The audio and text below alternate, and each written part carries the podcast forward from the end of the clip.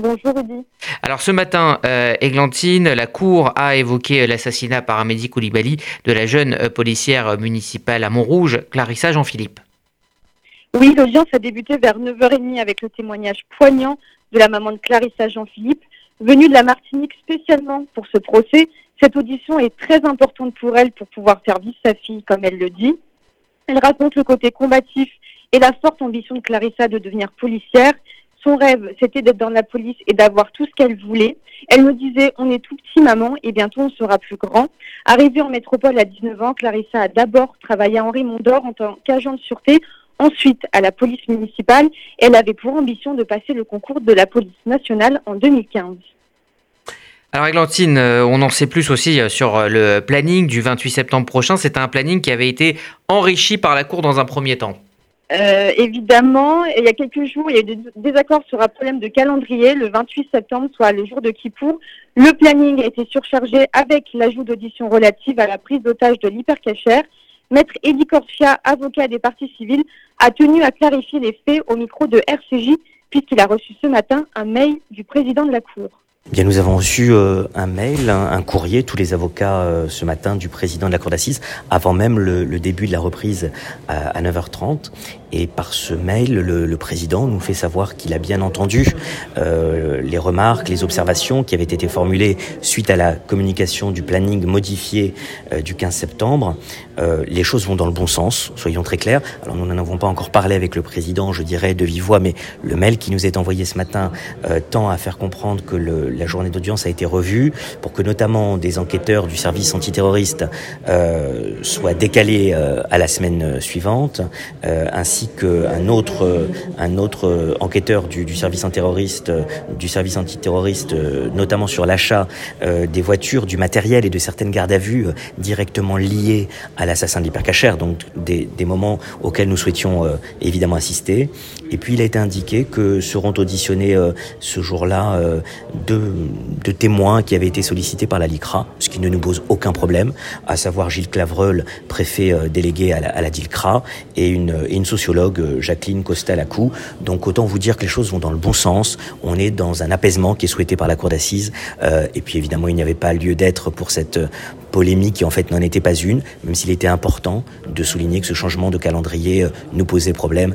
En tout cas, vraiment ce qui a été envoyé par mail ce matin par le président nous semble être une nouvelle positive. Parce qu'il y a beaucoup de, fausses informations sur les réseaux sociaux, comme quoi des auditions de partie civile avaient été placées le, jour de Kippour, en fait. Vous avez tout à fait raison de le souligner. Euh, J'en avais parlé à votre, à votre micro hier. Euh, je m'en suis aussi euh, ouvert euh, sur le, le, site du CRIF, qui a beaucoup diffusé hier un passage, une interview que nous avions faite ensemble.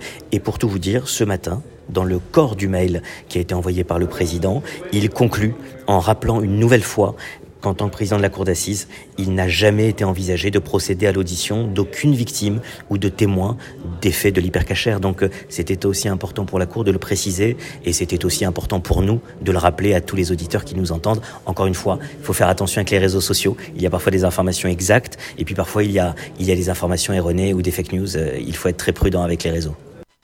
Voilà donc pour euh, cette mise au point de Maître Elie euh, Corcha, qui est avocat de partie civile victime de l'hyper-cachère. Églantine Delalleux, nous sommes toujours avec vous euh, depuis le Palais de justice de Paris. On le disait, donc les débats aujourd'hui sont consacrés à l'assassinat de Clarissa Jean-Philippe. Vous évoquiez le témoignage très émouvant de sa mère et donc de son ambition dans la police et la Cour a aussi diffusé des photos de Clarissa Jean-Philippe.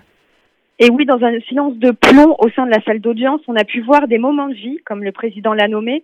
La maman a raconté l'histoire de chaque photo de sa fille. Alors on a vu Clarissa petite, à la plage, en vacances, avec sa famille ou en tenue de policière. Un moment qui a été très dur pour la famille qui était présente. La maman a aussi raconté sa forte complicité avec sa fille. Clarissa a répété qu'on était deux sœurs, qu'on était toutes les deux pareilles. Ma fille, je ne l'oublierai jamais, on me l'a enlevée, mais elle sera toujours avec moi, a-t-elle déclaré. Autre moment euh, poignant, hein, ce moment où euh, sa mère raconte euh, l'instant, le, moment où elle a appris la mort de sa fille le, le 8 janvier 2015. En effet, elle rapporte qu'à 6 heures du matin, elle a reçu un appel d'un ami pour lui dire que Clarissa avait été tuée. À ce moment-là, il s'effondre et restera inconsciente pendant un moment. Elle est ensuite partie directement en métropole et est restée deux semaines. Avant la mort de sa fille, elle gardait des enfants, mais aujourd'hui, elle n'a pas repris le travail. J'ai eu deux cancers depuis cinq ans. Je suis stressée et fatiguée et je ne peux plus travailler depuis la mort de ma fille, a-t-elle dit. Avec beaucoup de dignité, Marie-Louisa Jean-Philippe a déclaré Je cherche la vérité, pourquoi ils ont tué ma fille? Le président a rappelé que Clarissa Jean-Philippe a été tuée par Amédi Koulibaly, qui ensuite assassinera quatre autres personnes à l'hypercachère le lendemain. À ce moment-là, Marie-Louisa a déclaré Il avait des complices, quelqu'un qui lui a donné des ordres. S'il était tout seul, il n'aurait pas fait ça. Pour moi, celui qui a donné l'arme est le plus coupable. S'il l'a donné, c'est qu'il avait l'intention de tuer. Depuis cinq ans, elle a consacré une pièce dans sa maison à sa fille avec des photos et des objets pour pouvoir toujours être avec elle.